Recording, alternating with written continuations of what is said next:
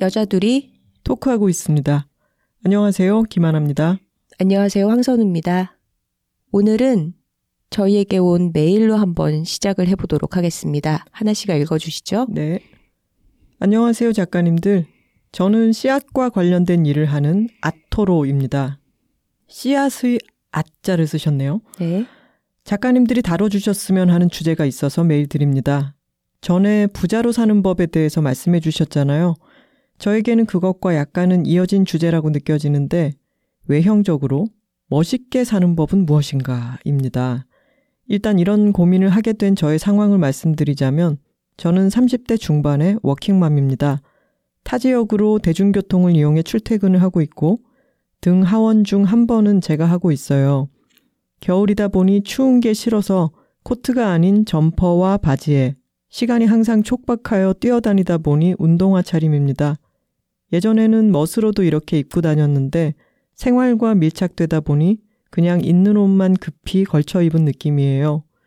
저와 비슷한 상황의 동기를 보면 옷이 일단 가짓수가 많고 보통 제가 불편해서 잘 입지 않을 치마나 세미 정장 차림, 부츠 등 아주 멋들어지게 입고 다니거든요. 혼자선 괜찮다가도 자꾸 이 동기를 보고 나면 괜히 주눅이 들더라고요. 나 너무 꾸질해 보이는데 하고요. 제가 닮고 싶어 하는 태도를 가진 사람들은 패스트 패션 산업에 대한 폐해, 다큐에서 옷으로 쌓인 산을 걷는 아이를 보고 받은 충격으로 옷에 대한 소비를 완전히 줄인 사람, 끊임없이 버려지는 옷들이 생산되는 시대에 대한 일침을 놓는 사람들인데 나는 그 방향으로 가고 싶으면서도 또 한편으로는 보이기에 깔끔하고 멋지고 센스 있는 사람이 되고 싶은 아이러니에 빠져 있어요.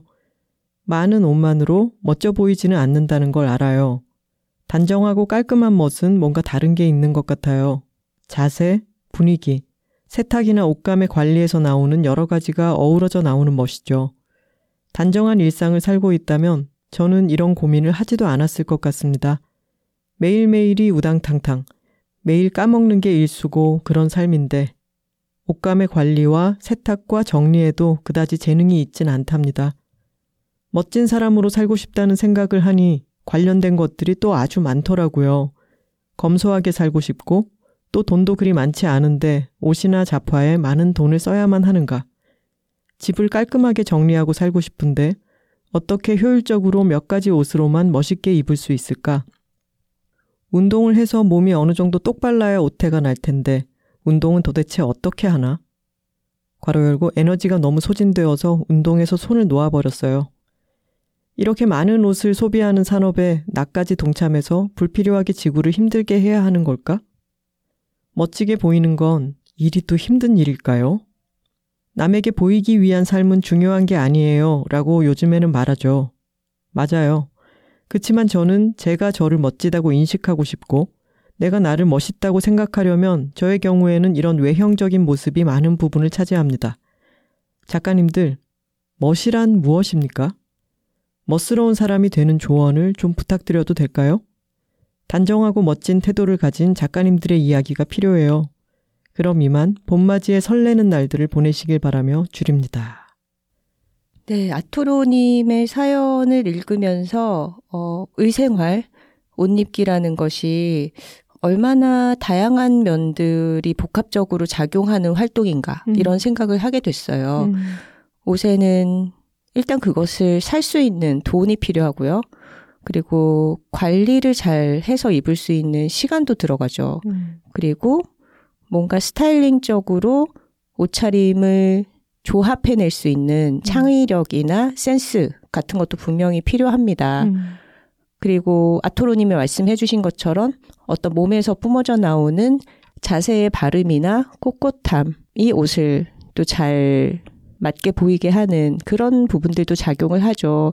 이런 여러 가지 재미있는 화제를 던져주셔서 오늘은 한번 옷 입기, 의생활에 대한 이야기를 나눠볼까 합니다.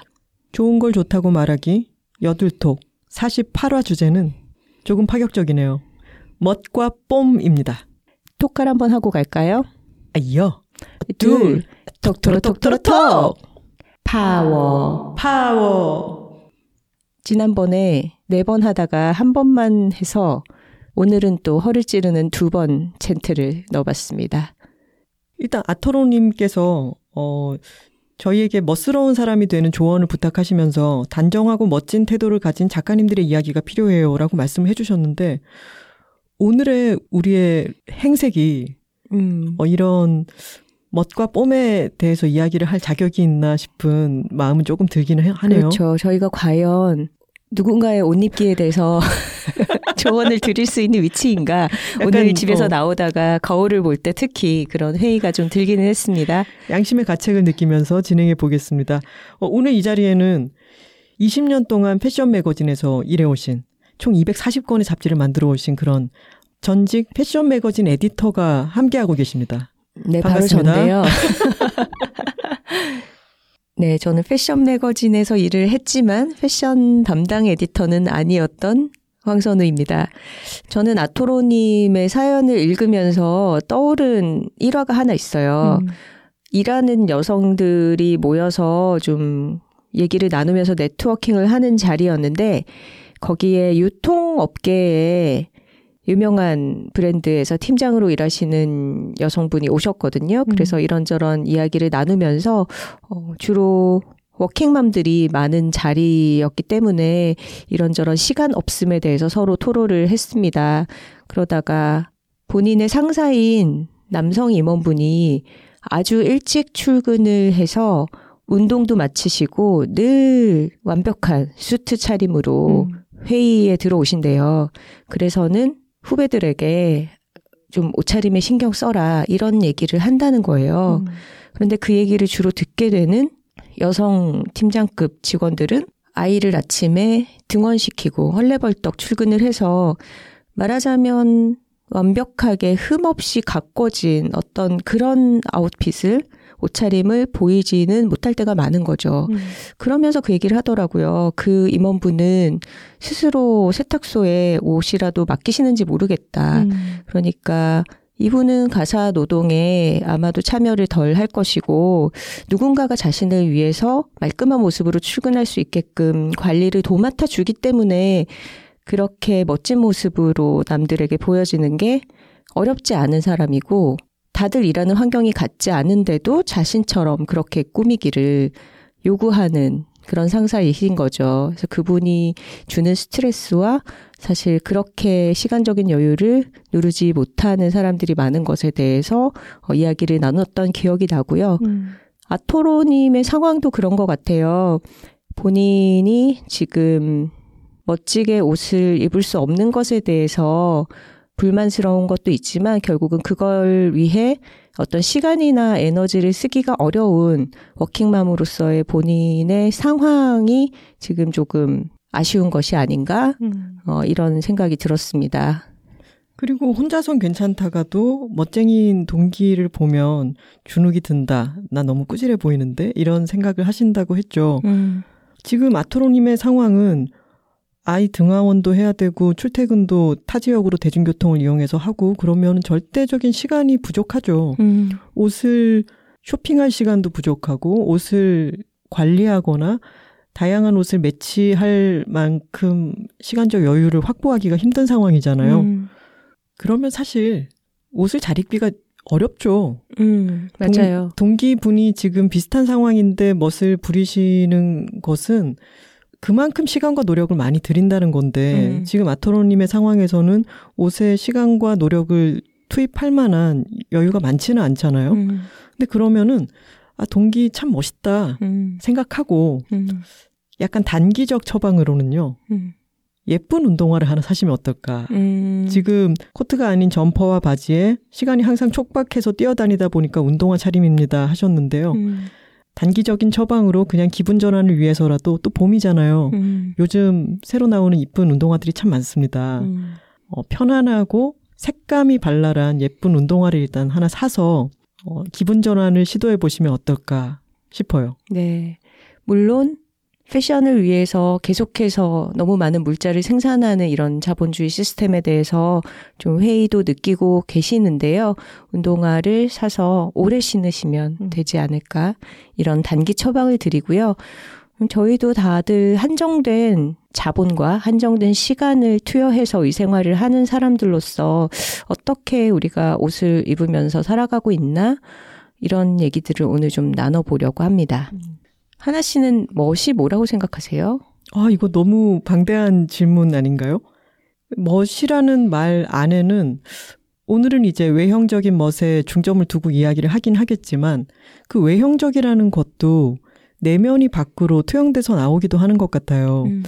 갑자기 예전에 들었던 이야기가 생각이 나는데, 어, 저희 친구인 어떤 분이 대학생 때 아이돌 댄스를 연습해서 무대에서 춤을 췄던 적이 있다는 음. 거예요.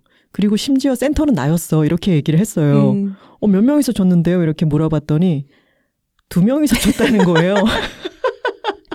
아니, 두 명 중에 센터가 어딨어요. 막 이런, 이런 얘기를 하다가. 맞아요. 그리고 상대방은 자기가 센터라고 생각하지 않았을까요? 막 이런 얘기도 했던 기억이 나네요. 그래서 그 자리에서 약간 화두처럼, 아, 센터는 마음의 문제구나. 음. 이런 얘기를 했었는데, 멋이라는 것도 내가 센터다. 음. 이런 마음을 가지고 있을 때, 그 사람의 그 마음가짐이 밖으로 어떤 자신감 있는 모습, 덜 쭈글한 모습, 음. 당당한 모습으로 비쳐 나오기도 하지 않나 이런 음. 생각도 들어요. 어, 맞아요. 저는 또 이런 얘기를 하고 싶어요. 우리가 사투리 대잔치 때 언급을 한 적이 있는 것 같은데, 경상도 말로 너무 유난스럽게 멋부리는 사람을 보고 뻔지긴다 그러잖아요. 번지에 있다 번지기고 있네. 뻔지기네, 이런 식의. 지긴다라고 하는 동사가 익숙하지 않으실 텐데 뭔가를 부린다. 그쵸 부린다라고 부린다 이런 뜻이죠. 되겠죠. 네. 여러분 뽐지긴다 할 때는 뽐이고요. 저희가 먹과 뽐이라고 할 때 뽐이 난다. 이것과는 뽐낸다. 어, 다른 사투리 단어입니다. 치기는 뽀는 니은 받침이죠. 맞습니다.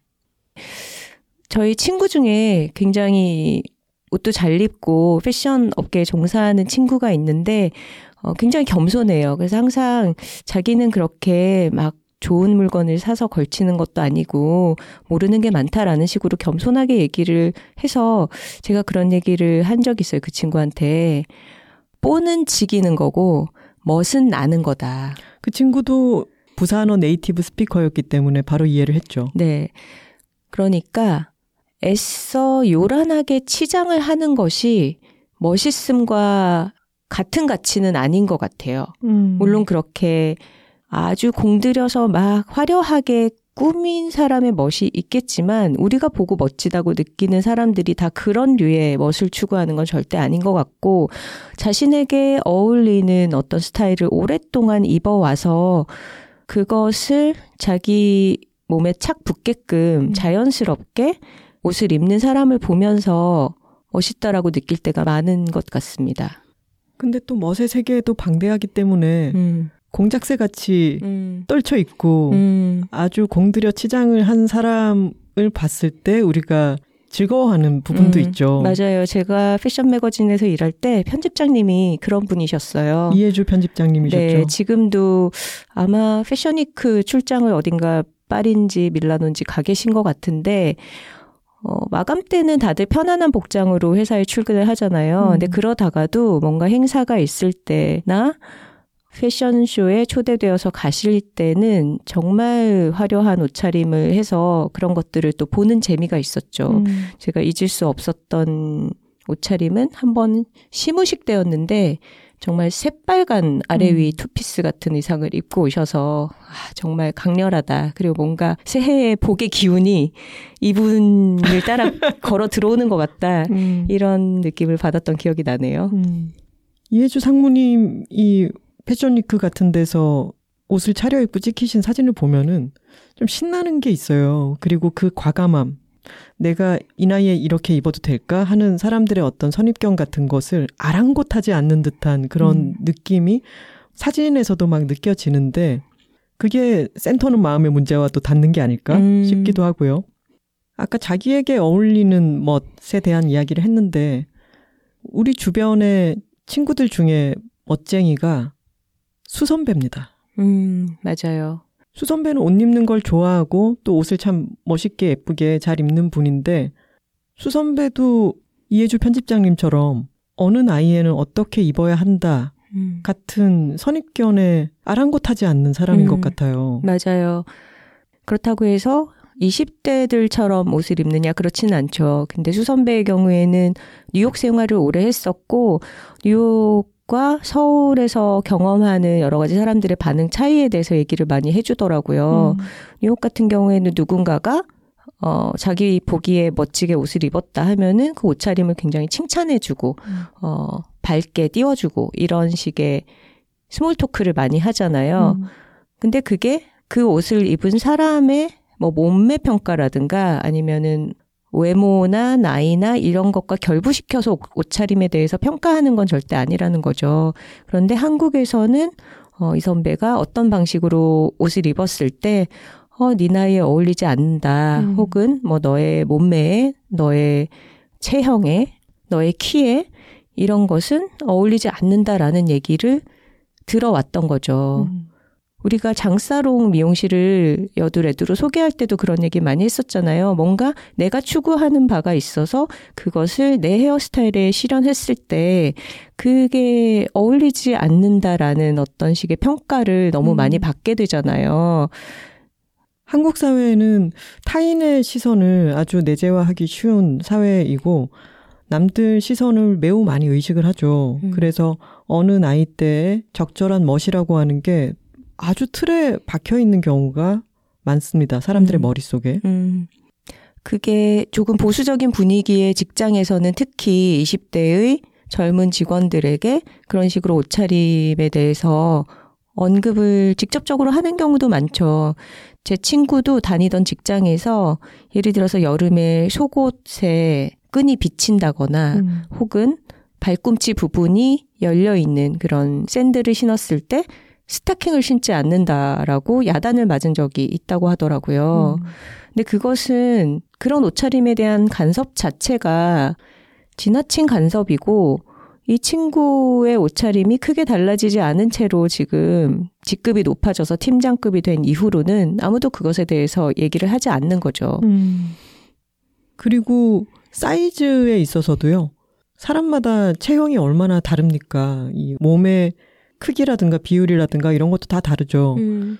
근데 얼마 전에 선우 씨가 만났던 뉴욕에 사는 분이 한국에 와서 음. 옷을 사려다가 당황했던 얘기를 들려줬었잖아요. 맞아요. 아이를 낳고 나서 어, 좀 키도 크고 체격이 당당한 편의 친구라서 백화점에 옷을 사러 갔는데 한국 백화점의 여성복 코너의 옷들이 다 너무 작게 나오더라는 거예요. 그래서 거의 한 군데 브랜드 정도에서만 몸에 맞는 옷을 찾을 수 있었다고 하더라고요. 음.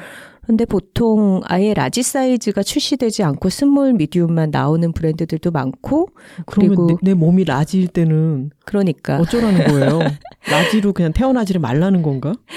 그리고 뭐 free 사이즈라고 하면서 사실은 절대 free가 아닌 경우도 많이 있죠. 음.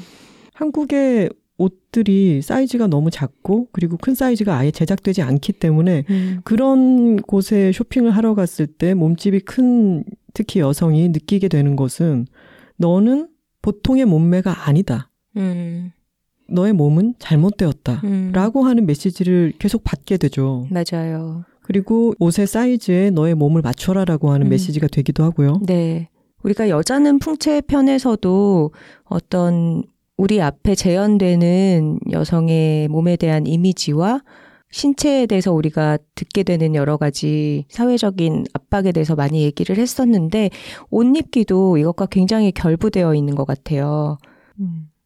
아까 센터는 마음의 문제라고 얘기를 하기도 했는데 몸집이 큰 여성의 경우에는 내가 센터가 아니다라고 생각하게 되는 거죠. 음. 그러니까 나의 몸은 사회에 부적합한 몸이다라고 생각하게 된다면은 멋을 부릴 때도 점점 더 움츠러들게 되겠죠. 음. 하나 씨는 어떻게 센터가 되었나요?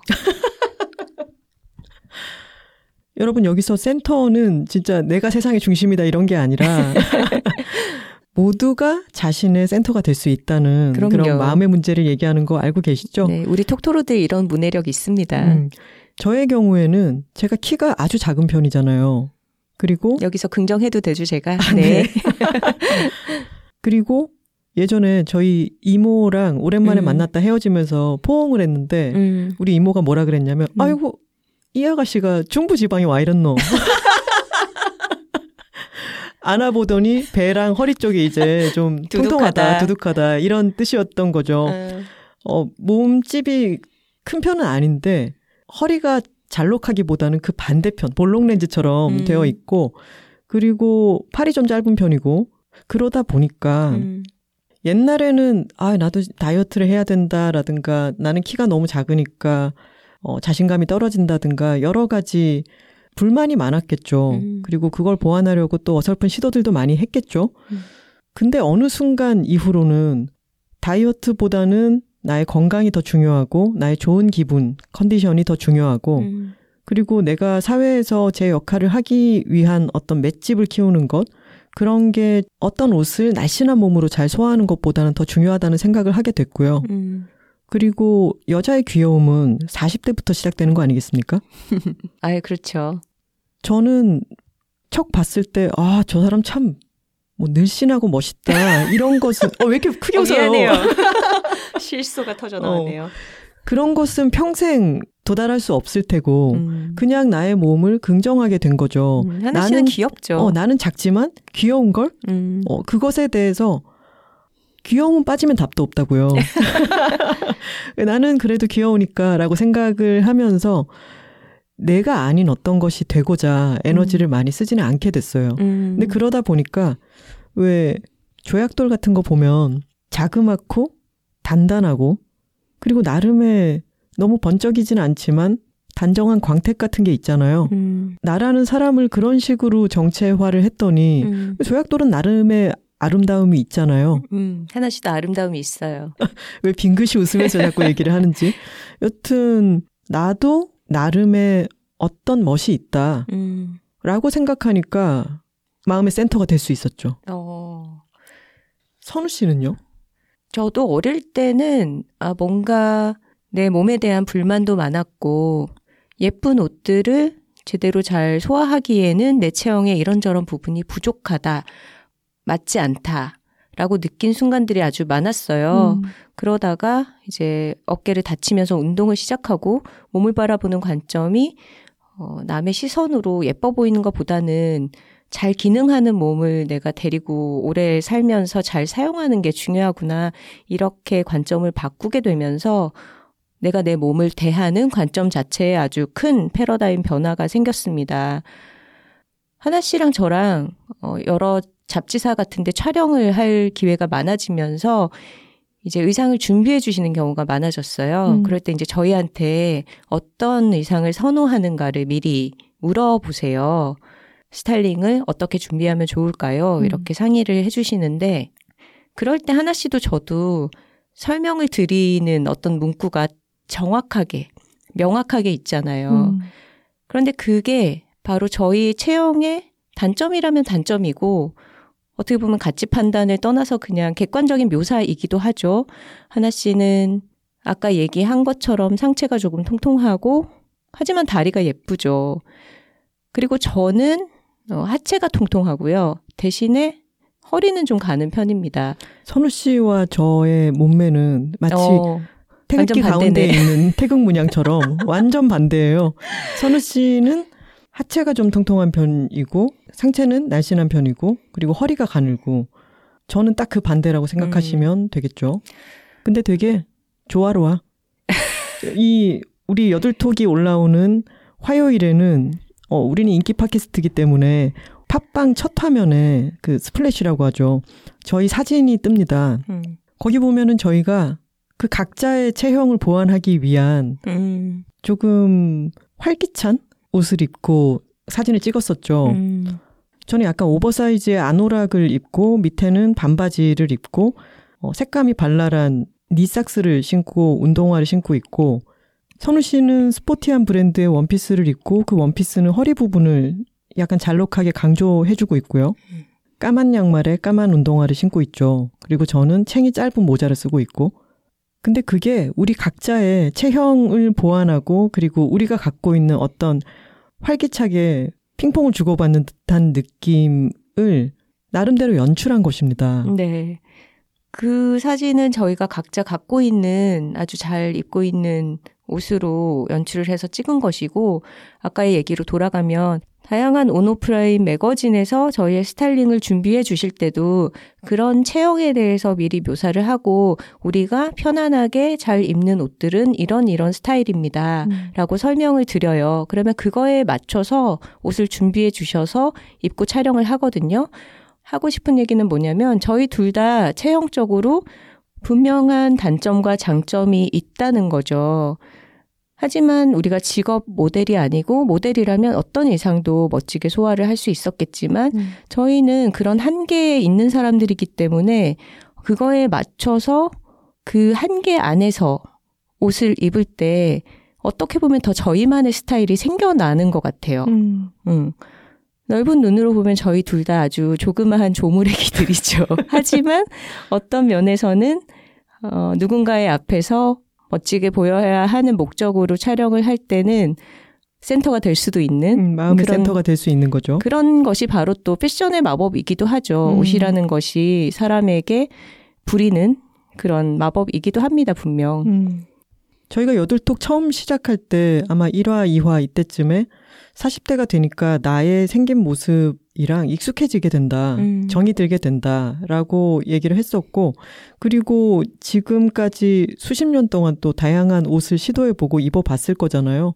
그런 시행착오를 통해서, 아, 나는 이런 실루엣의 옷을 입었을 때 단점이 보완되는구나. 나의 매력이 더 드러나는구나. 이런 것도 계속 경험을 많이 해봤고, 그걸 통해서 나를 잘 파악하고 있기 때문에 센터가 될 수 있었던 거겠죠? 음, 그렇죠. 10대, 20대 때는 누구나 시행착오를 겪으면서 자기에게 뭐가 어울리는지를 찾아나가는 과정인 것 같아요. 음. 지금 저희 주변의 친구들은 10대 딸을 둔 경우가 많잖아요. 음. 정말 공통적으로 많이 하는 얘기가 애가 에이블리에서 옷 좀 그만 샀으면 좋겠다. 에이블리가 뭐죠? 어, 저도 이용해 보지는 않았지만 10대들이 주로 쇼핑을 하는 플랫폼인 것 같아요. 음. 그런데 아무래도 좀 소재적으로 그렇게 질이 좋지 않고 아주 저렴한 옷을 어, 싸게 판매하는 음. 그런 플랫폼인데 굉장히 깡마른 모델들이 옷을 입고 나와서 말하자면 정말 핏이 제대로 맞는 걸 보여주는 게 아니라 핀으로 옷을 잡아가며 촬영해서 옷의 특징을 잘 보여주지 않고 그리고 그걸 사서 입었을 때 그런 느낌이 정확하게 전달이 되지 않기 때문에 금방금방 실증을 내고 버려지는 그런 옷들이 많다고 해요. 음. 그런데 저희가 딸이 없기 때문에 좀 속편하게 생각하는 부분도 있겠지만 우리 때 그 친구들도 다 이대 앞에 다니면서 동대문에 다니면서 좀 허접한 옷도 사서 입어보고 그러다가 아 이건 아니구나 하면서 자기한테 어울리는 스타일도 알게 되고 또 옷에서 소재라든가 봉제라든가 어떤 부분을 보고 사야지 오래 입는구나 이런 걸 터득해가는 과정들이 다들 있었잖아요. 음, 그렇죠. 그리고 그 또래 친구들이랑 같은 곳에서 비슷한 아이템을 쇼핑해서 입는다라는 게 주는 소속감, 그 나이대에만 누릴 수 있는 어떤 공통점 같은 것들이 분명히 또래 문화 속에 있기 때문에 그런 것도 필요한 과정이 아닌가 옷 입기에서 그런 생각은 들어요. 자기한테 어울리는 걸 찾아가려면은 안 어울리는 거 수백 개 해봐야 돼요. 음, 그럼요. 근데 요새 그런 거 신기하지 않아요? 어떤 거요? 정말 우리 고등학교, 대학교 때 유행이 지금 다시 막 돌아오는 거. 제가 고등학교 때 엄마 막 졸라가지고 입었던 마리떼 프랑스와 저거 그 브랜드가 완전히 사라졌다가 음. 다시 돌아오는 거 보니까 너무 신기하더라고요. 맞아요. crop 티셔츠나 굉장히 wide하고 긴 바지 같은 거 음. 그런 거 저 다 저희 고등학교 대학교 때 엄청 유행했었잖아요. 언플러그드 보이 현겸이 슬플 때 힙합을 출 때 그 입는 옷이잖아요. SES. 그러네요. 이게 재밌는 게 지금 2023년에는 90년대부터 2000년대 초반까지의 패션 스타일이 다시 한번 재현되고 있는 것 같고요. 그런데 이 과정들이 몇십 년 주기로 돌아오는 것 같아요. 음. 그 전에는 분명히 또 80년대에 뭐 파워숄더라든가 좀 각진 수트 같은 음. 어, 그런 의상들이 그리고 아주 막 부풀려진 헤어 이런 게 유행이 돌아온 적이 있었고 음. 또 그 전에는 분명히 70년대에 어떤 디스코 패션 같은 게 한 사이클을 주기로 해서 돌아왔었고요. 음. 그러니까 이런 거를 보면은 아, 유행이라는 게 정말 완전히 새로운 뭐가 절대 아니라 음.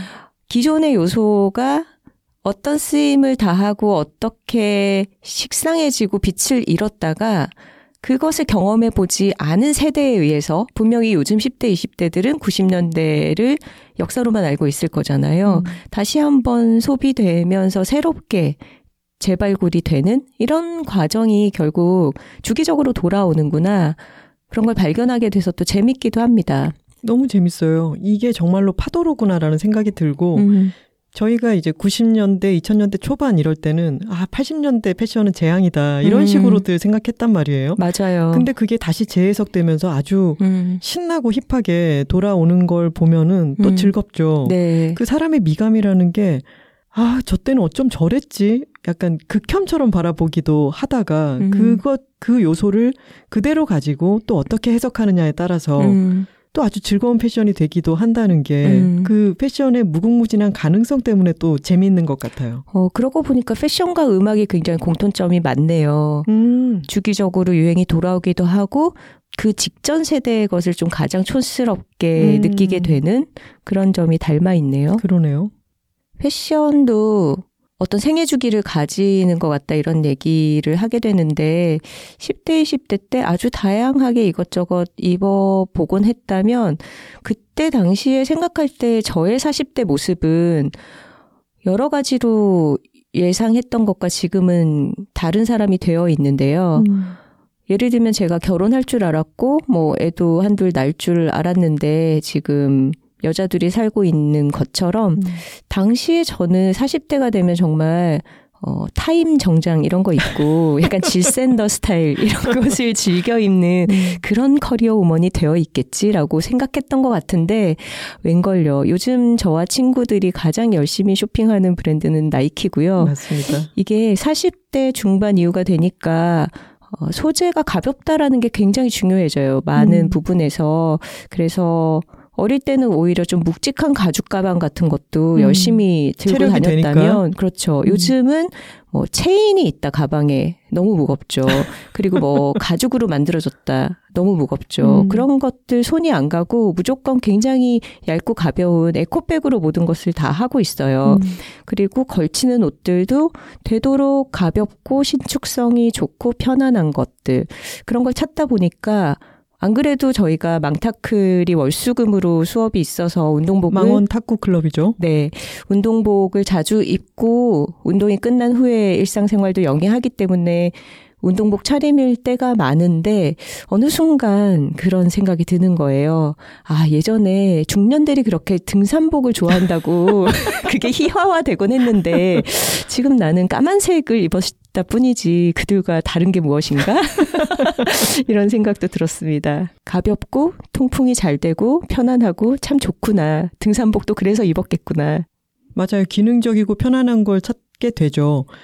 어, 요즘 아직 추운데도 crop티가 유행하기 때문에 롱패딩 안에다가 음. crop티를 입고 벙벙한 핏의 바지를 입고 이런 모습을 보면은 아유 배실이겠다 이런 생각부터 음. 먼저 들잖아요. 맞아요. 근데 우리도 어렸을 때 생각해 보면 힙합 패션이 유행을 했기 때문에 질질 끌리는 바지 입고 엄마한테 혼나가면서 온 거리를 다 바지로 쓸고 다니고 그게 무슨 짓이냐 이런 음.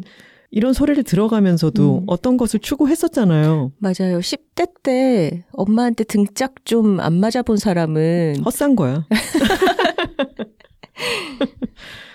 그리고 패션은 정말 다양한 시도를 해보지 않으면은 알 수가 없죠. 음. 옷을 사러 가서도 그걸 꼭 입어보잖아요. 음. 그리고 옷걸이에 걸려 있는 것만 보고 마네킹이 입은 것만 보고는 그 옷이 나에게 어떤 작용을 할지는 몰라요. 음. 그러니까 들어가서 꼭 피팅룸에서 옷을 여러 개 입어보고 결정을 하게 되는데 음. 그게 수십 년 동안 반복되는 옷에 대해서 알아가는 작업이죠. 음.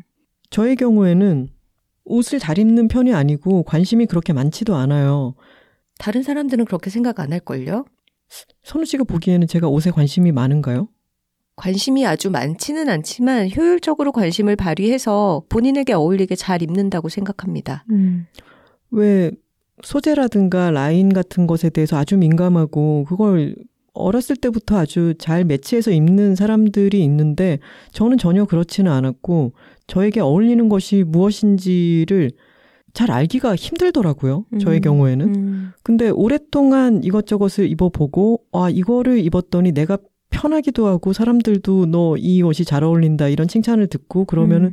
이 요소는 뭘까 생각을 해보게 되죠. 음. 그게 많이 쌓여서 지금은 저의 어떤 스타일이 생겨났는데 뭐 이를테면은 저희 친구들이 다 옷을 사 입는 여러분 아시죠? 통인동에 있는 엔드엔드라고 하는 조그만 옷가게 거기 사장이 저의 고등학교 1년 후배다, 30년 친구다 이런 말씀도 드렸었는데요. 그 친구는 옷 관련한 일을 하니까 그 옷에서 사용되는 용어도 많이 알고 있을 거잖아요. 음.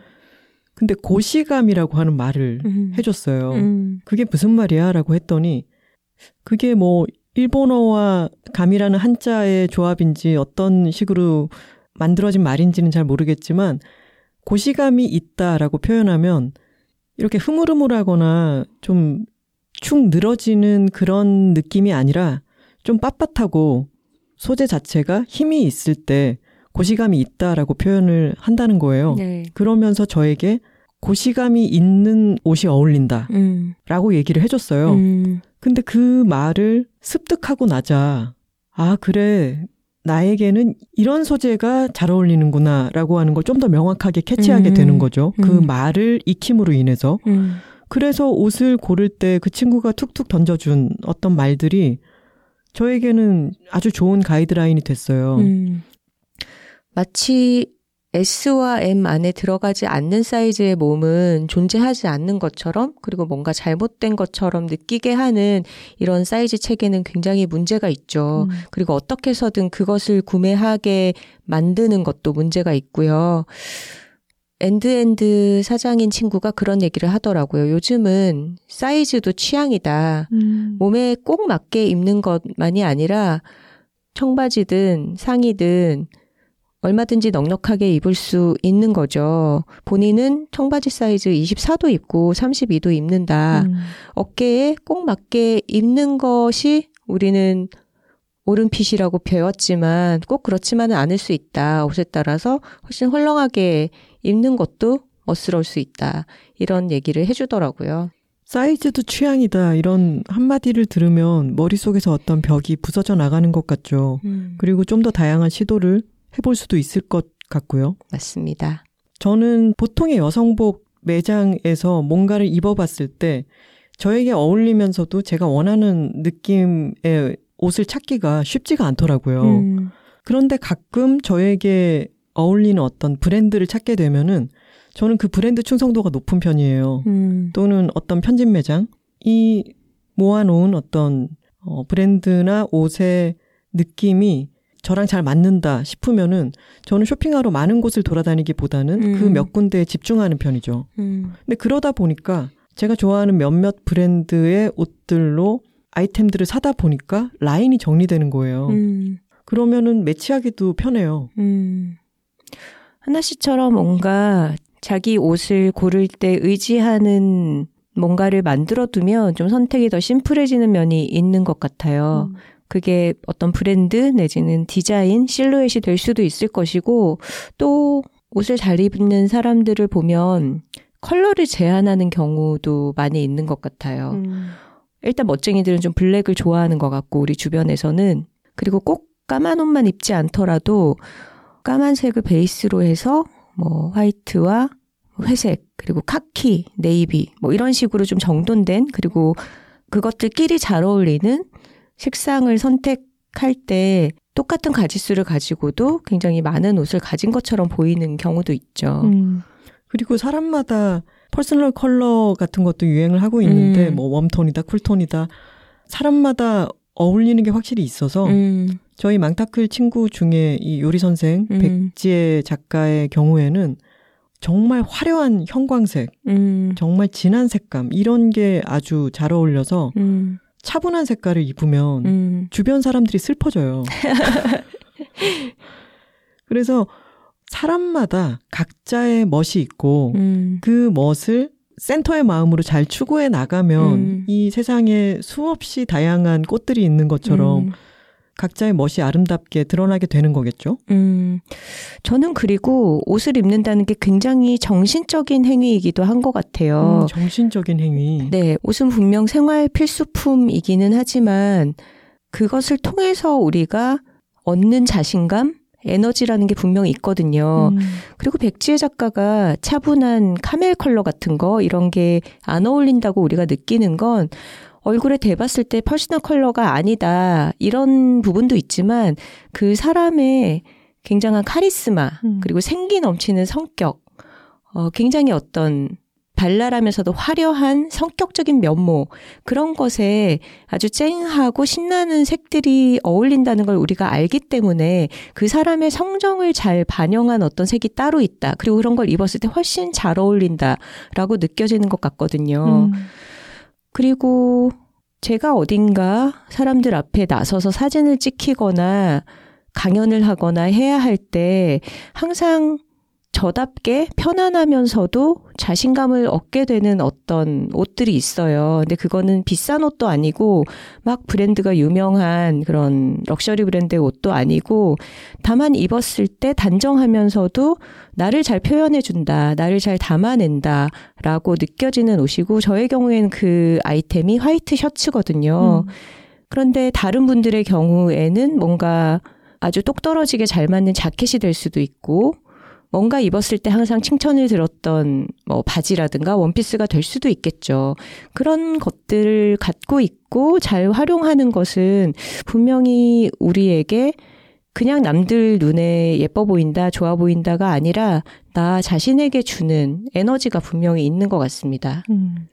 옷을 입는 게 정신적인 부분이 또 맞는 것 같은 게 저희가 지난번에 어떤 패션 매거진에 화보 촬영을 했을 때 음. 거기서 주신 옷이 광택이 나는 녹색 구찌 수트를 저한테 주셨거든요. 네. 저라면 평생 제가 고르지는 않을 그런 음. 아이템이었는데 저는 또 주는 대로 입기 때문에 그렇게 입어봤더니 약간은 초록 딱정벌레가 된 느낌이 들긴 했는데 사진을 보니까 또 저의 평소 모습과는 완전히 다른 음. 신나는 뭔가가 있더라고요. 네. 나의 기분을 표현하기 위해서 옷을 입기도 하지만 어떤 옷을 평소와 다르게 입어봄으로 인해서 얻게 되는 기분도 있는 것 같습니다. 음. 물론 친구들은 백년 놀림감이라고 지금도 놀리고 있지만요. 그리고 저의 경우에는요, 옷에 그렇게 에너지를 많이 들이는 편은 아니기 때문에 그 점을 오히려 강조해요. 음. 책에도 쓴 적이 있어요. 저는 입었던 옷을 입고 또 입는 걸 좋아한다. 라고. 음. 그리고 친구들한테도 나는 이 계절에는 이 자켓 하나면 땡이야. 음. 나는 마르고 닳도록 입잖아. 이런 식으로 자꾸 얘기를 해요. 음. 근데 그렇게 얘기를 하면 친구들도 야 너는 뭐 외투가 그거 하나밖에 없냐 이런 생각 자체를 미리 차단해 버리는 거죠 제가. 음. 그리고 저는 그런 사람이다라고 만들어 두었기 때문에 마치 스티브 잡스가 똑같은 옷만 맨날 입는 것처럼 음. 저도 약간 비슷하게 어떤 운동화는 낡으면 그 운동화 똑같은 모델 똑같은 색깔을 계속 사거든요. 음. 그래서 그런 스타일도 내가 센터의 마음으로 나는 이렇다라고 얘기를 해두면 혹시 사람들이 내가 너무 단벌만 입고 다닌다고 흉볼까 이런 생각을 저 스스로에게도 차단시키는 효과가 있는 것 같아요. 음. 저는 옷을 계속 바꿔서 입는 걸 좋아하는 편이기는 한데 프리랜서가 되고 나서는 많이 달라진 것 같아요. 음. 아무래도 회사 생활을 하면 어떤 특정 그룹의 사람들을 매일매일 만나야 하기 때문에 옷의 가지수를 더 신경을 쓰게 되죠. 좀 더 다양한 옷을 바꿔가면서 한 계절 안에서도 입게 되고요. 음.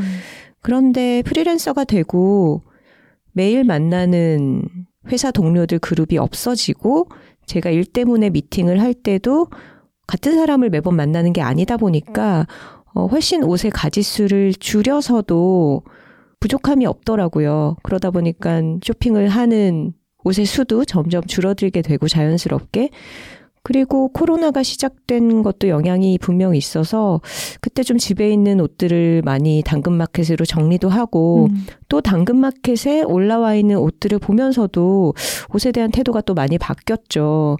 여러분들 아시겠지만 감가상각이라는 게 가장 많이 일어나는 분야가 바로 패션 아이템입니다. 음. 우리가 휴대폰을 사서 쓰다가 뭐 1년 만에 판다고 했을 때 뭐 이것이 중고 가격으로 거래되는 어느 정도의 퍼센트가 있겠죠. 근데 옷의 경우에는 그게 가장 빠르게 아마 가치가 떨어지지 않을까 싶어요. 음.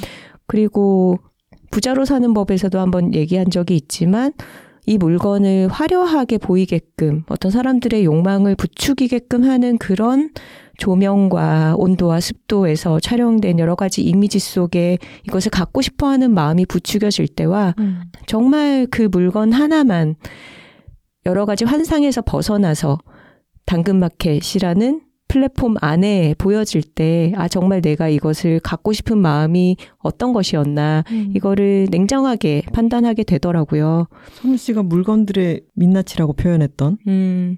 하지만 저는 당근마켓을 요즘 어떤 온라인 쇼핑몰보다 또 잘 활용하고 있기도 합니다. 음. 저에게 필요한 아이템들의 키워드나 어 제가 잘 구입해서 입곤 하는 브랜드들 이름을 입력을 해두고 어 그 제품이 올라오면 눈여겨 보다가 합리적인 가격에 구매하는 방식으로 활용하고 있기도 해요.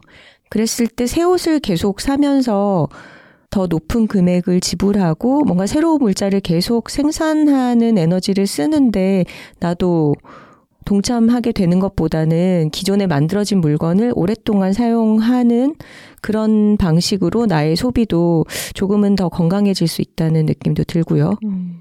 사람의 성향이 다른 것 같은 게 저는 중고 물품, 특히 중고 옷을 잘 고르는 눈이 없고 그리고 새 옷을 입는 것을 좋아해요. 음. 근데 대신에 옷을 많이 사지 않고 산 옷을 아주 많이 입는 편이죠. 음. 제가 오늘도 입고 나온 이 기모 추리닝 바지는 지금 몇 년째 겨울이 되면은 너무나 잘 입고 있는데 선우 씨한테 그런 얘기를 했죠. 이거 아마 39,900원 뭐 이 정도 주고 샀을 것 같은데 음. 내가 입은 가격으로 따지면 이거 39만 9천 원쯤 줘야 되지 않을까? 이런 얘기를 했었죠. 맞아요. 그리고 정말 따뜻하잖아요. 음. 네. 계절에 어울리게 계절의 날씨에 맞게 옷을 입는 게 또 멋의 중요한 조건입니다. 예전에 아주 멋쟁이인 제 친구의 어머니가 이런 음. 말씀 하셨대요. 겨울에 따시게, 음. 여름에 시원하게 입는 게 그게 멋쟁이다. 이렇게 말씀하셨다고 합니다. 네, 맞아요. 그러니까 아까 아토로님께서 옷으로 쌓인 산, 에 대한 이야기를 했잖아요. 패스트 음. 패션의 또 문제점에 대해서도 이야기를 했는데 네. 선우 씨는 그에 대한 어떤 죄책감이나 이 문제에 대한 마음을 당근마켓을 활용하는 것으로 음. 조금 보완한다면 네. 저의 경우에는 새 옷을 적게 사고 그리고 음. 그 옷을 오래오래 입는 것으로 심리적으로 보완한다고 할 수 있겠죠. 음.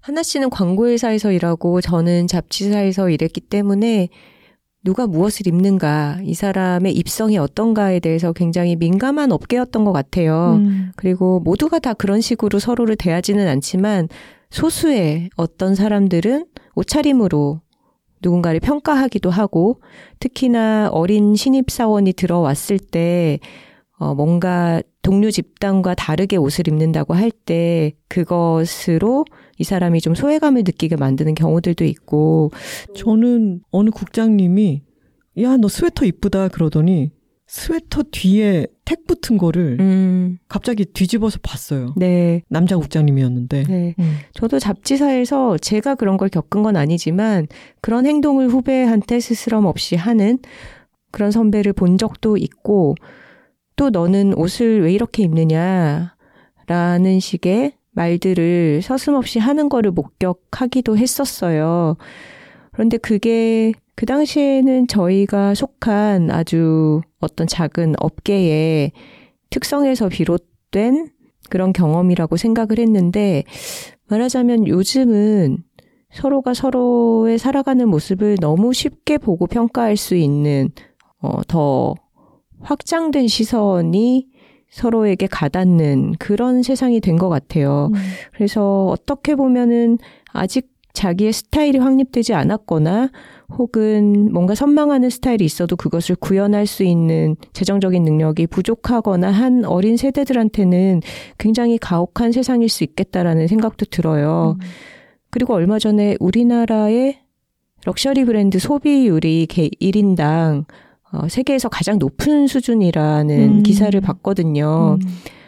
말하자면 소득 수준에 비해서는 명품을 너무 많이 소비하고 소유하는 음. 그런 나라가 한국인 거예요. 음. 우리가 그런 환경 속에 있다라는 것을 분명히 인지를 하고 소비를 해야 될 것 같아요. 그리고 음. 그것이 자기 중심이 확실하게 잡히기 전인 청소년들에게는 어떤 식의 영향을 줄지도 많이 인식을 해야 될 것 같고요. 음. 멋은 사람마다 다 다르고 각자가 자신의 센터가 될 수 있기 때문에 멋이 다양하면 다양할수록 더 좋다고 생각을 하거든요. 음. 그리고 아까 옷들이 너무 작기 때문에 자신의 체형을 거부당하는 느낌 이런 것도 든다 이런 얘기도 나눴었는데 정말 다양한 크기, 다양한 색깔, 다양한 스타일이 다 각자가 자신의 센터니까 그걸 다 용인할 수 있는 그런 마음을 가질 때 스스로도 센터가 되기 쉬운 것 같아요. 음. 아토로님의 경우에도 동기를 보았을 때 동기가 멋쟁이고 멋을 잘 부리면 아, 저 사람은 저 사람의 멋을 잘 부리고 있구나. 음. 보기 좋다. 음. 라고 생각하고 톡토로님들도 주변에서 옷을 자기스럽게 잘 입은 사람이 있으면은 아, 보기 좋구나라고 음. 생각하고 그 사람의 멋은 그 사람의 멋이고 음. 나는 또 나의 센터가 될 수 있다라고 하는 것을 생각하셨으면 좋겠어요. 음. 세상에는 N명의 사람이 있으면 N개의 멋이 있다는 것을 받아들이고 음. 각자의 멋을 추구해 나갈 때 음. 그게 본을 지기는 게 아니라 음. 멋이 나는 게 되지 않을까 싶습니다. 부자로 사는 법 때 했던 얘기와 일맥상통하는 것 같은데요. 옷이 많다고 해서 멋쟁이는 아니잖아요. 음. 옷장 속에 옷이 그득해도 정말 입을 게 없다라고 느끼고 누군가 다른 사람이 새롭게 마련하는 어떤 옷과 가방과 장신구에 계속 마음을 빼앗기면서 부족하다고 생각하면 그것은 끝이 없는 것 같아요. 음. 제가 인터뷰를 했던 어떤 분이 굉장히 미니멀한 생활을 하시는 분인데 옷을 많이 정리하고 자기가 정말 좋아하는 옷들만 남겼다고 하더라고요. 음. 근데 그런 뒤로는 무슨 옷을 입고 나가도 자기가 좋아하는 옷인 거예요. 음. 그러니까 매일 기분이 좋다라고 하더라고요. 음. 약간 발상의 전환이죠. 그런 식의 경지에는 저도 아직 도달하지 못했지만 선우 씨는 멀었습니다. 네, 한참 멀었습니다. 알죠. 우리가 옷과도 그런 관계를 맺을 수 있다면 그 편안함 그리고 그 긍정적인 기운이 나에게서 뿜어져 나올 때 내가 조금 낡고 오래된 편안한 옷을 입고 있더라도 남들에게 어떻게 보일까 나는 좋게 보일 수 있을 것 같거든요. 음. 그런 것을 저도 감히 좀 지향을 해보고 싶네요. 어렵지만. 마음이 허하고 심리적인 스트레스가 많을 때 쇼핑을 더 하게 됩니다. 음. 특히 많은 사람들이 옷을 지르죠. 근데 몸은 하나고 한국은 특히 계절도 빨리빨리 너무 다양하게 변하고 그 옷을 그 계절에 맞게 하루에 한 번 정도밖에 입을 수가 없는데 음. 너무 많은 것들을 지르게 되잖아요. 음. 나에게 꼭 필요하지 않은 것을 쇼핑을 하는 것도 심리적 결핍에서 비롯될 수 있다는 걸 생각하고 내가 이게 정말 필요한가? 아니면 내가 다른 요인 때문에 뭐라도 지금 사고 싶어 하는 건가? 음. 옷이 제일 만만하기 때문에 뭔가 기분 전환용으로 또 뭘 사려고 하는 건가? 이런 음. 생각이 들 때는 그 옷으로 쌓인 산을 한 번쯤 떠올려 보는 것도 좋을 것 같습니다. 음.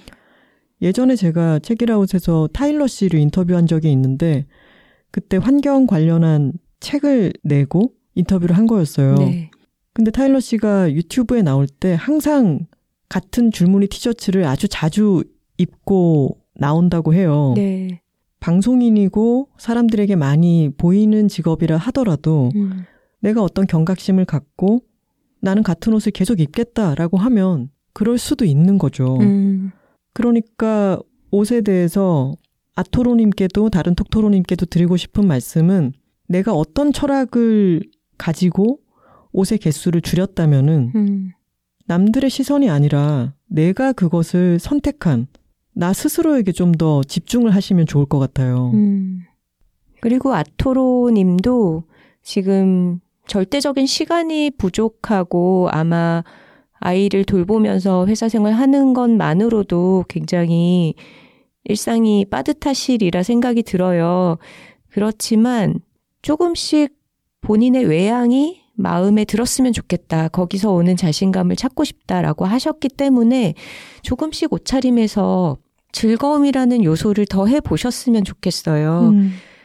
예를 들면 저도 이제는 구두는 못 신거든요. 음. 정말 아주 짧은 시간 중요한 자리에 잠시 가는 게 아니면 하루 종일 구두를 신을 수가 없어요. 거의 운동화 차림인데 운동화는 유지하되 뭔가 굉장히 기분 좋은 양말로 포인트를 주거나 혹은 편안함 때문에 점퍼를 계속 고수한다면 뭔가 코트 중에서도 가벼운 소재로 만들어진 그런 코트를 한번 시도를 해본다거나 그런 식의 절충 안들도 가능할 것 같아요. 그리고 옷을 관리하는데 소질이 없다고 하셨는데, 어, 세탁 방식들이 다 옷 안에 태그에 설명이 돼 있으니까 그걸 조금 신경 써서 세탁을 해보시고, 저는 스팀 다리미의 도움을 많이 받습니다. 음. 제가 각 잡고 바닥에 눌러서 하는 다림질은 정말 못하는 편인데 스팀 다리미는 약간 틀어놓고 이렇게 옷 위에 왔다 갔다 하는 것만으로도 주름이 잘 펴지는 편이고 웬만큼 사람이 좀 후줄근하지 않아 보이는 음. 효과를 쉽게 거둘 수가 있어요. 그래서 비싼 스타일러 같은 거를 못 들여 놓더라도 어, 스팀 다리미 정도는 활용하시면 좀 좋은 아이템이 아닐까 이런 추천도 드려봅니다. 음. 저에게 아주 좋은 기분 전환을 주는 옷의 요소는 저 맨날 입는 이 까만색 기모 추리닝 위에다가 발랄한 색감의 양말을 그 음. 위로 신을 때 음. 저는 그게 항상 즐겁거든요. 음. 그런 것도 포인트가 되면서도 음. 나에게도 남에게도 즐거움을 줄 수 있는 그런 음. 요소가 되겠죠. 맞아요. 그리고 액세서리를 그렇게 활용하면 평범하고 편안한 차림에도 좀 흥겨움을 더할 수 있는 것 같아요. 음. 저는 그런 식으로 좀 뿌띠 스카프 같은 거 좋아하고요. 그리고 베레모도 어, 상황에 따라서 색깔 바꿔가며 쓰는 걸 좋아합니다. 아마 아토로 님도 본인에게 어울리는 그런 흥겨움의 요소를 발견하실 수 있지 않을까요? 그 베레모 처음 선우 씨 썼을 때 생각난다. 저희가 아이슬란드 여행을 다섯 명이서 갔었는데 그때 베레모를 즐겨 쓰는 친구가 선우 씨한테 베레모를 권했잖아요. 네. 근데 선우 씨가 나는 모자 잘 안 어울려라고 했는데 그걸 쓰는 순간 모두가 어 너무 예쁘다. 너무 잘 어울린다라고 얘기를 했잖아요. 그리고 그 친구가 베레모는 제가 즐겨 쓰는 캡이라든가 비니 같은 것과는 다르게 어 머리와 모자 사이에 공간이 있기 때문에 두상의 형태와 상관없이 선우 씨가 나는 뒤통수가 납작해서 모자가 잘 안 어울려라고 생각했던 것을 훌륭하게 보완해 준다고 얘기를 했었죠. 근데 그렇게 질에 나는 이런 거는 안 어울린다라고 하기보다는 묻은 옷은 피팅을 해봐야 그 효과를 알 수 있는 거니까 새로운 것을 시도해 보는데도 열린 마음을 가지시면 좋겠어요. 음. 왜 오태가 난다 이런 표현들 많이 쓰잖아요. 근데 저는 그런 표현은 결국 말라야 살이 없어야 옷을 잘 소화할 수 있다라는 식으로 많이 통용이 되어서 음. 그런 방식으로 생각들을 안 했으면 좋겠어요. 음. 우리가 옷을 태를 내주려고 옷을 입는 게 아니잖아요. 내가 태가 나야지. 근데 그거는 나한테 어울리는 옷을 입으면 되는 거예요. 어떤 옷에 잘 맞는 몸을 내가 만들겠다가 아니라 그리고 그 방식은 아주 다양할 수가 있는 거죠. 음. 근데 요즘 또 걱정되는 게 굉장히 어린 학생들이 뭐 미용 체중이라고 해가지고 옷을 예쁘게 입으려면 이렇게 말라야 된다라는 막 기준도 공유하고 하는 것 같은데 아, 정말 건강하지 못한 관점이죠. 옷을 위해서 내가 있는 게 아니라 나를 위한 옷, 나한테 잘 맞는 옷을 찾아 나갈 수 있었으면 좋겠습니다. 센터는 마음의 문제 잊지 마시고요. 댓글 소개 시간입니다. 광고와 사연 문의는 w2talking, w 숫자 2, talking at gmail.com으로 보내주시면 됩니다. 선우 씨. 네. 이제 매화가 막 곳곳에서 펴서 음. 많은 톡토로님들이 다양한 방식으로 매화 사진을 보내주시고 저희 엄마도 아파트 근처 산책로에 매화가 폈다고 사진을 막 보내주셨더라고요. 네. 서울은 아직이에요, 그쵸? 음. 아주 예쁜 동백을 보내주신 분도 계셨고요. 네. 크산티페님의 댓글입니다. 새로운 시대가 열리려 할 때 그 기미를 알아차리고 기회를 바로 잡아채는 사람들이 있는가 하면 자신이 살아온 시대의 것과는 다른 무언가가 시작되려 하면 경계부터 하고 비난하려는 마음이 생기는 사람들이 있기 마련이죠. 사랑은 비를 타고는 내용도 알고 여러 장르에서 익히 들었던 할미새 톡토로입니다. 고전 클럽의 첫 번째 소개될 만한 영화라고 생각합니다. 저는 시대의 기미가 어디로 가는지 알고 싶은 자신의 세대 가치가 몰락해 가는 것을 지켜보고 있는 70대 톡토로입니다. 여들톡을 통해 도무지 알 수 없는 요즘 젊은 세대의 이야기를 듣고 괄호 열고 두 분은 젊다기보다는 중간자 역할을 해주는 괄호 닫고 꽁꽁 막힌 마음으로 생을 마감하지 않기 위해서 여들톡이 소개한 정희진의 공부도 듣고 있습니다. 두 분께서 매주 어떤 소재로 이야기를 이어나갈런지 걱정도 되고 기대도 되는 사람으로 부디 두 분 건강 조심하시고 다들 언니라고 하지만 양심상 생략합니다. 이상입니다. 하셨네요. 네, 70대 톡토로님께서도 고전 클럽 첫 번째로 소개할 만한 영화라고 생각한다 이렇게 말씀을 해주시니까 음. 사랑은 비를 타고 선정이 괜찮았던 것 같네요. 그러게요. 뿌듯합니다. 알로준님께서 아, 사랑은 비를 타고라니 수년 전에 웹에서 알게 된 지인이 지하철 역사에 있는 영상센터를 대관해 상영, 웹 친구들과 함께 관람했던 기억이 떠오르네요. 영상을 통해 흘러나오던 춤과 노래에 맞춰 고개를 까딱거리며 흥얼거리던 시간. 다들 달뜬 기분을 함께 나누었었더랬죠. 그 시절에 우리가 떠올라 잠시 흐뭇했습니다. 영화를 통해 과거를 복귀하는 고전 클럽. 절대적으로 환영합니다. 앞으로도 기대되어요 해주셨네요. 네. 다음 고전 영화도 한번 잘 선정해 보겠습니다. 구독자 100님의 댓글입니다. 사놓고 아직 읽지 못한 책, 달콤 쌉싸름한 초콜릿을 읽을 계기를 주시네요. 동명의 발레 공연 얘기를 듣고 바로 예매했어요. 이 기회에 책도 함께 읽으려고요. 메가박스에서 하는 해외 공연 프로그램을 예전에 가끔 이용했었는데 잊고 있었어요. 오랜만에 예매하는데 가격이 웬만한 공연 티켓 가격이 되어 있어서 깜짝 놀랐네요. 또 책과 영화를 동시에 즐기고 싶은 작품이 아니 에르노의 단순한 열정이에요. 참 희끈의 천혜향도 기다렸다 주문해서 어제 받았답니다. 희끈에 처음 먹어보는 것이라 설레네요. 디카프 워크룸 드립백은 거의 다 먹어서 재주문 들어가려고요. 이렇게 제 생활 구석구석에서 향기를 바라는 여둘톡이네요. 앞으로도 기대합니다. 하셨어요. 그야말로 향기를 발휘하는 아이템들이네요. 그러게요.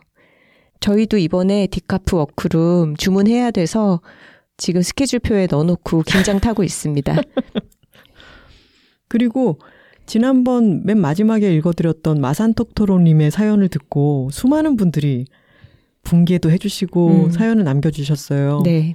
봉다리지님의 댓글을 읽어볼게요. 마산톡토로님 사연 듣고 처음으로 댓글 남겨요.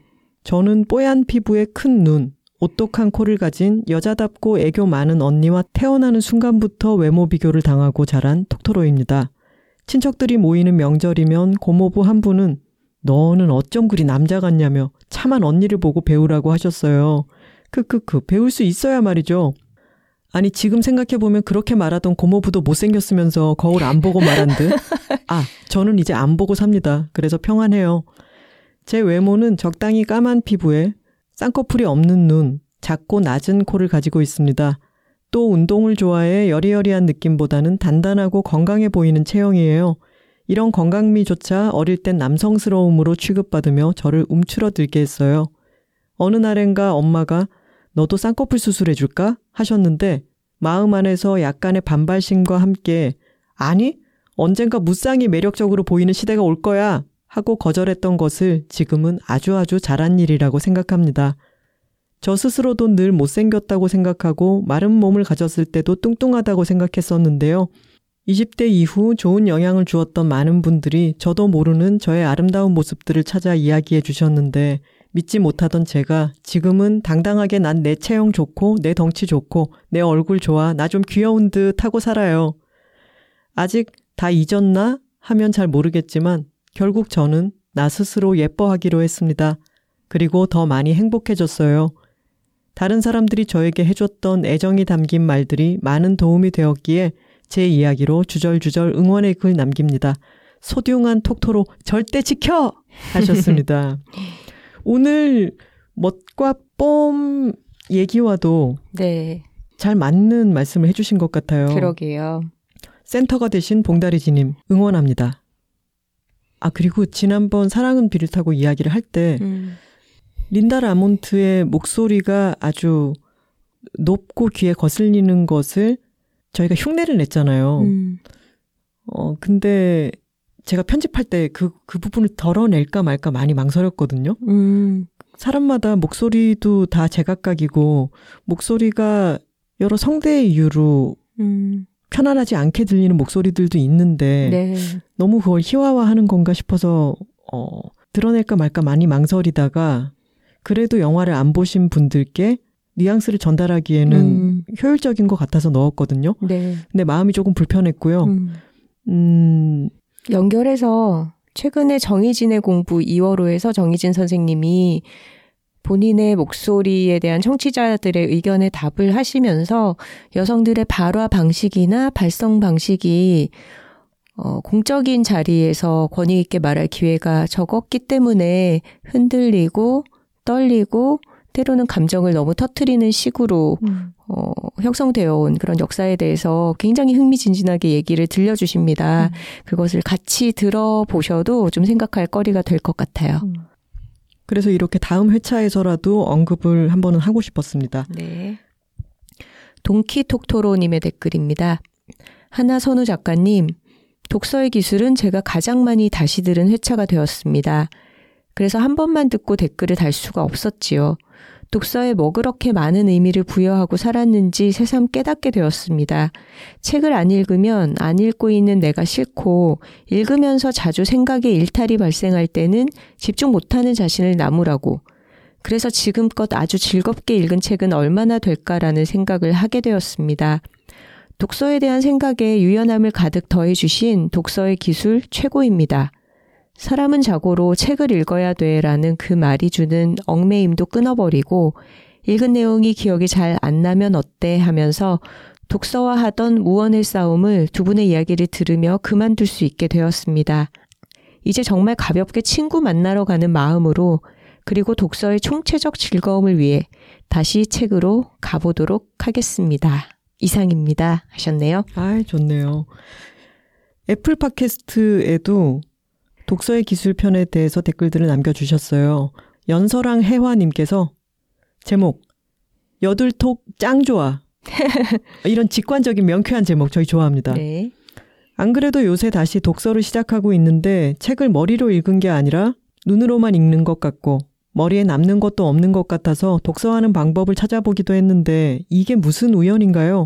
타이밍이 좋은 여들톡. 모든 책을 다 기억하지 않아도 그 경험만으로 충분하다는 말이 친한 언니가 저에게 따뜻하게 조언해주는 느낌이라 정말 좋았습니다. 톡토로가 계속 늘어나는 요즘 제 닉네임을 계속 쓰고 싶어서 먼저 선포해 봅니다. 저는 해화 톡토로예요. 쩌렁쩌렁 이렇게 말씀을 해주셨습니다. 또 이분은 이 닉네임이 너무 좋아요. 네? 우리 수면 아티스트 얘기했잖아요. 네. 수면 디렉터님께서 숙제 같은 책 읽기라는 제목으로 안녕하세요. 여둘톡을 챙겨 듣고 있는 애청자입니다. 매번 듣기만 했지 리뷰는 처음 남기는 것 같아요. 다름이 아니라 이번 독서의 기술편을 듣고 느끼는 바가 많아서 감사 인사를 드리고 싶었습니다. 어려서부터 지금 직장을 다니면서까지 항상 독서를 좋아했는데 언제부터인가 암기하고 기억해야 한다는 강박관념이 생겼어요. 여러 매체에서 독서의 기술이라든지 독서 노트 작성에 대해 설명하는 것을 직간접적으로 많이 접해서였던 것 같습니다. 이러한 부담감 때문인지 책을 읽는 게 점점 하나의 일처럼 다가왔어요.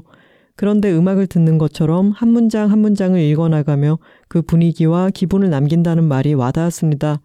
덕분에 앞으로는 예전처럼 편한 마음으로 독서를 즐길 수 있을 것 같아요. 해주셨네요. 네. 맞아요. 이렇게 독서에 대한 문턱을 낮추는 게 가장 독서의 즐거움을 전파하는 데는 가장 효율적인 방식이 아닌가 네. 싶어요. 독서의 기술 편이 청취 수가 굉장히 높게 나오고 있잖아요. 네, 많은 분들이 댓글도 이렇게 남겨주셨습니다. 서귀포에서 동박새 톡토로님이 메일을 주셨는데요. 매화와 유체 사진을 첨부를 해주셨어요. 제주도의 꽃이 핀 모습을 저희가 이런 식으로 또 보게 되네요. 음. 안녕하세요. 매화와 유채꽃 핀 제주에서 먼저 인사드리는 서귀포 동박새 톡토로입니다.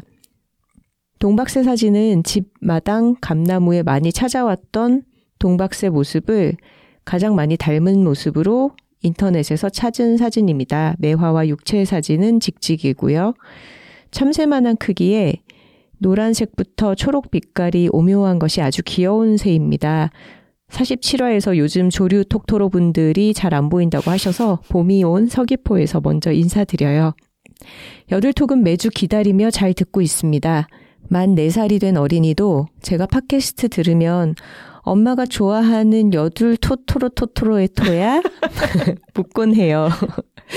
이번 47화 여둘 고정 클럽을 들으며 바로 사랑은 비를 타고 영화도 달렸어요.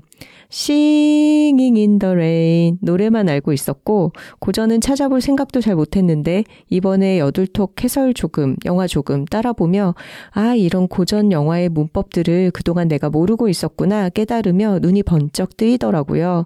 이어서 보라고 추천해주신 파리의 아메리카인과 언급하셨던 마이 페어 레이디도 이어 봐보려고 합니다. 앞으로의 고전 클럽도 기대할게요.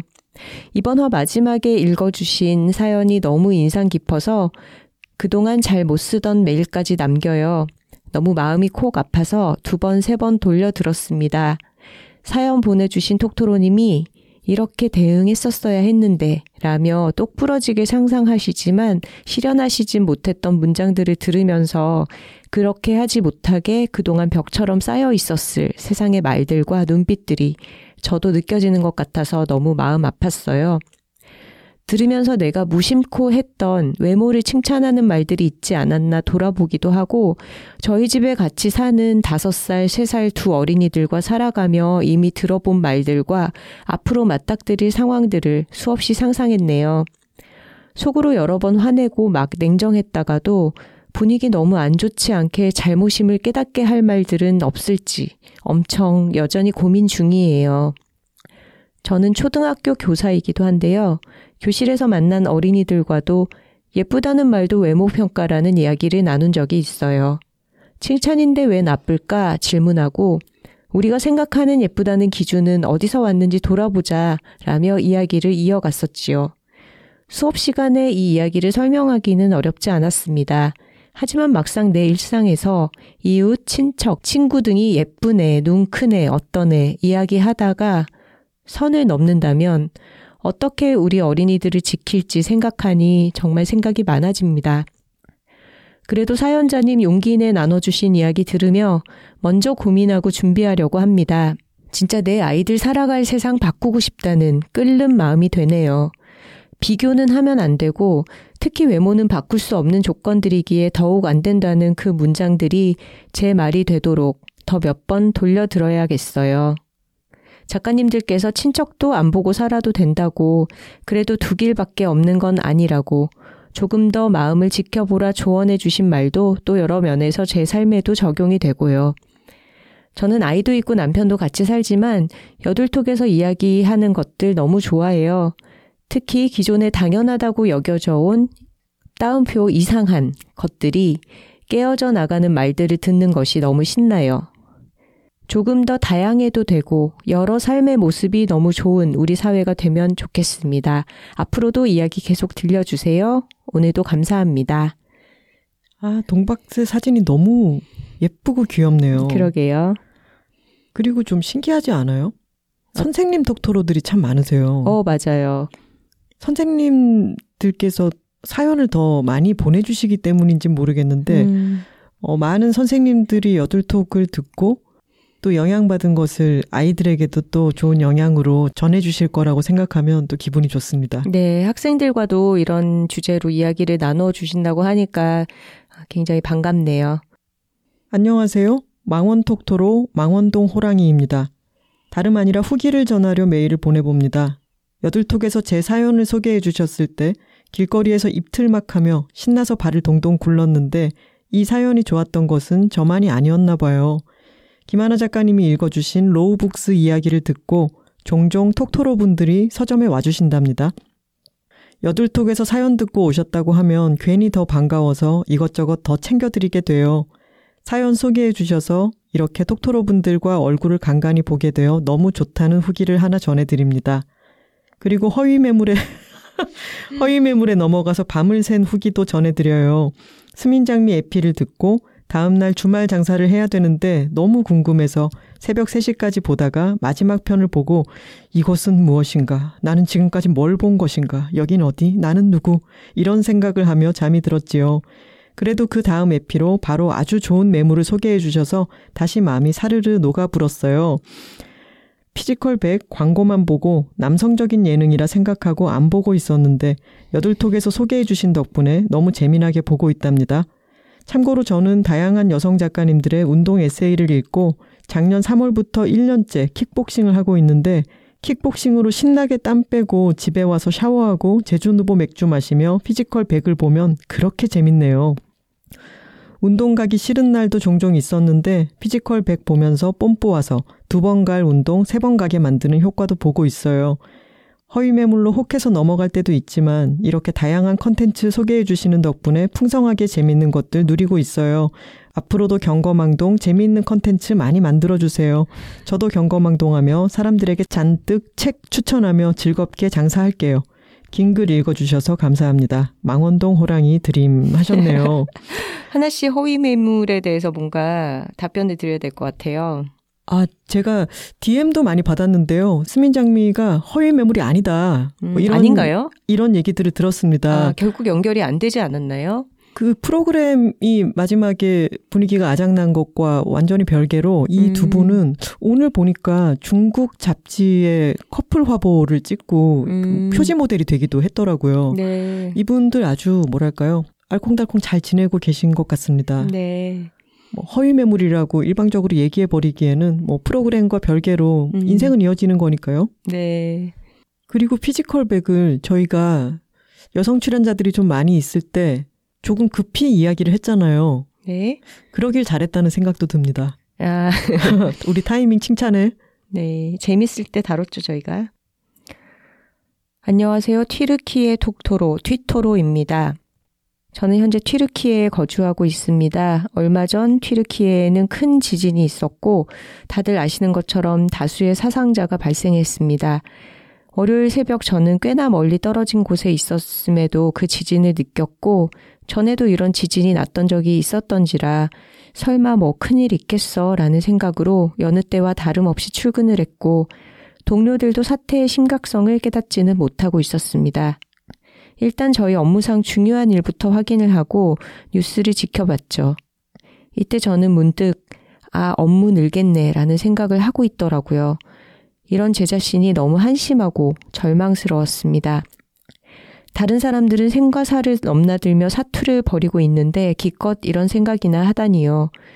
다시 제정신을 차리고 한국에서 오는 출장단들을 만나고 현장에 직접 가서 참사를 목격하니 모든 사고 능력이 마비된 것처럼 어디서부터 시작해야 할지 막막했습니다. 하지만 이런 참사 앞에서도 본인의 야망을 숨기지 않고 전혀 거리낌 없이 드러내는 수많은 정치인들, 그리고 같은 회사 사람이라고 생각하고 싶지도 않은 상사들, 인간의 민낯을 마주하고 지독한 환멸을 느꼈습니다.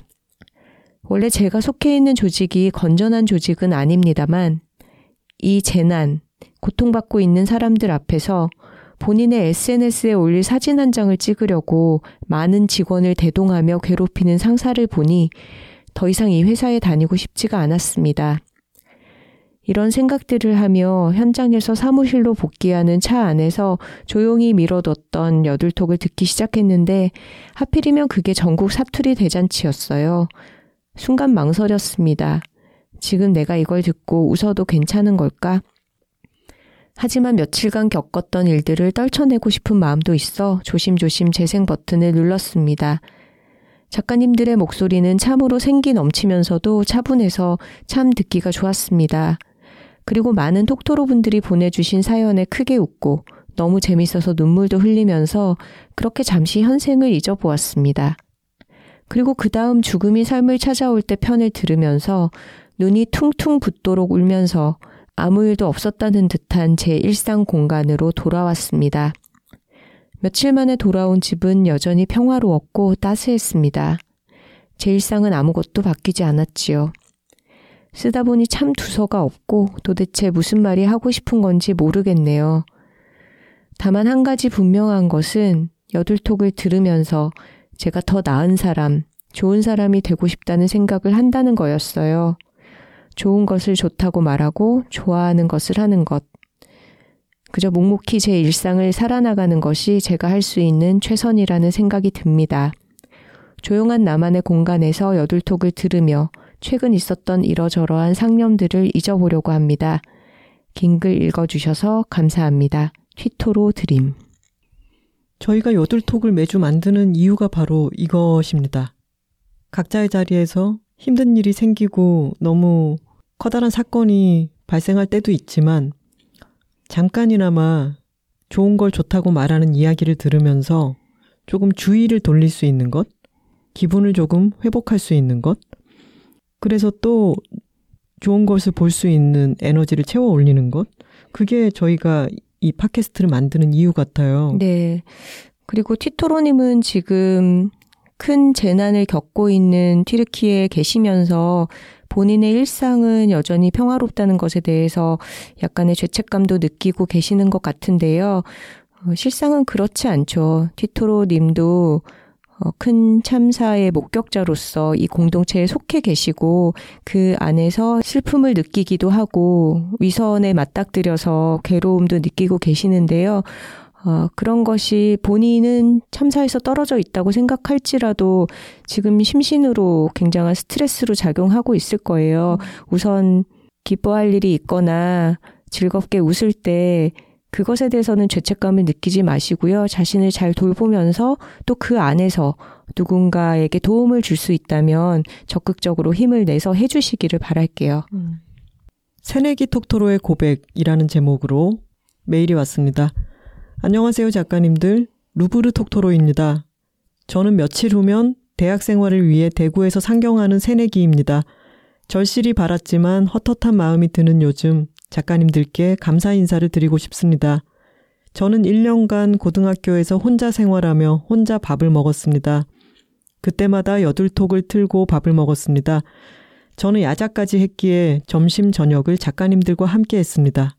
정말 감사했습니다. 전에 없던 큰 도약이 필요했고 이에 마음의 여유도 바닥났던 저를 버티게 해주셔서 감사합니다. 지금은 여유롭게 청소를 하며 또는 산책을 하며 여둘톡을 듣습니다만 그때는 생명줄 같기도 했습니다.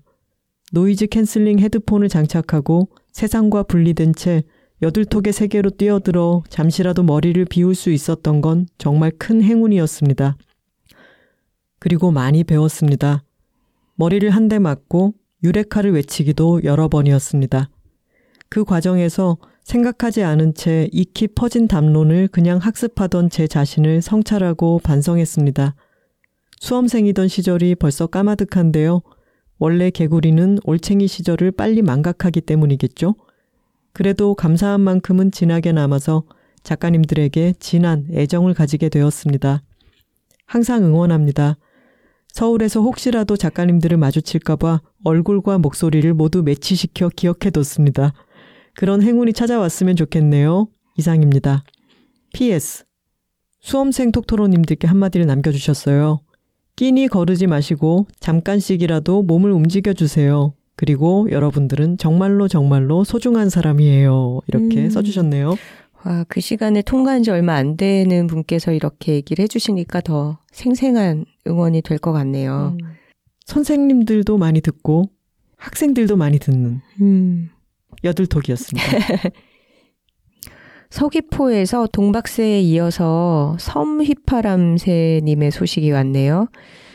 안녕하세요. 동홍동 섬휘파람새 톡토로입니다. 지금은 독일에서 지내고 있지만 제 고향에 대한 애정을 담아 동홍동을 붙여봤습니다. 제 고향은 제주도 서귀포시입니다. 기, 쭉, 가. 이렇게 하셨는데 사투리 대잔치에서 저희가 받았던 제보에는 쑥가였죠. 음. 쑥가 이거였는데 둘 다 쓰는 표현인가 봐요. 저는 독일에서 6개월째 지내고 있습니다. 평생을 지낸 고향과 함께한 가족을 떠나 살고 있는 타지 생활은 생각보다 괜찮습니다. 하지만 문득 사무치는 외로움과 끔찍한 좌절감이 드는 건 피할 수 없더군요.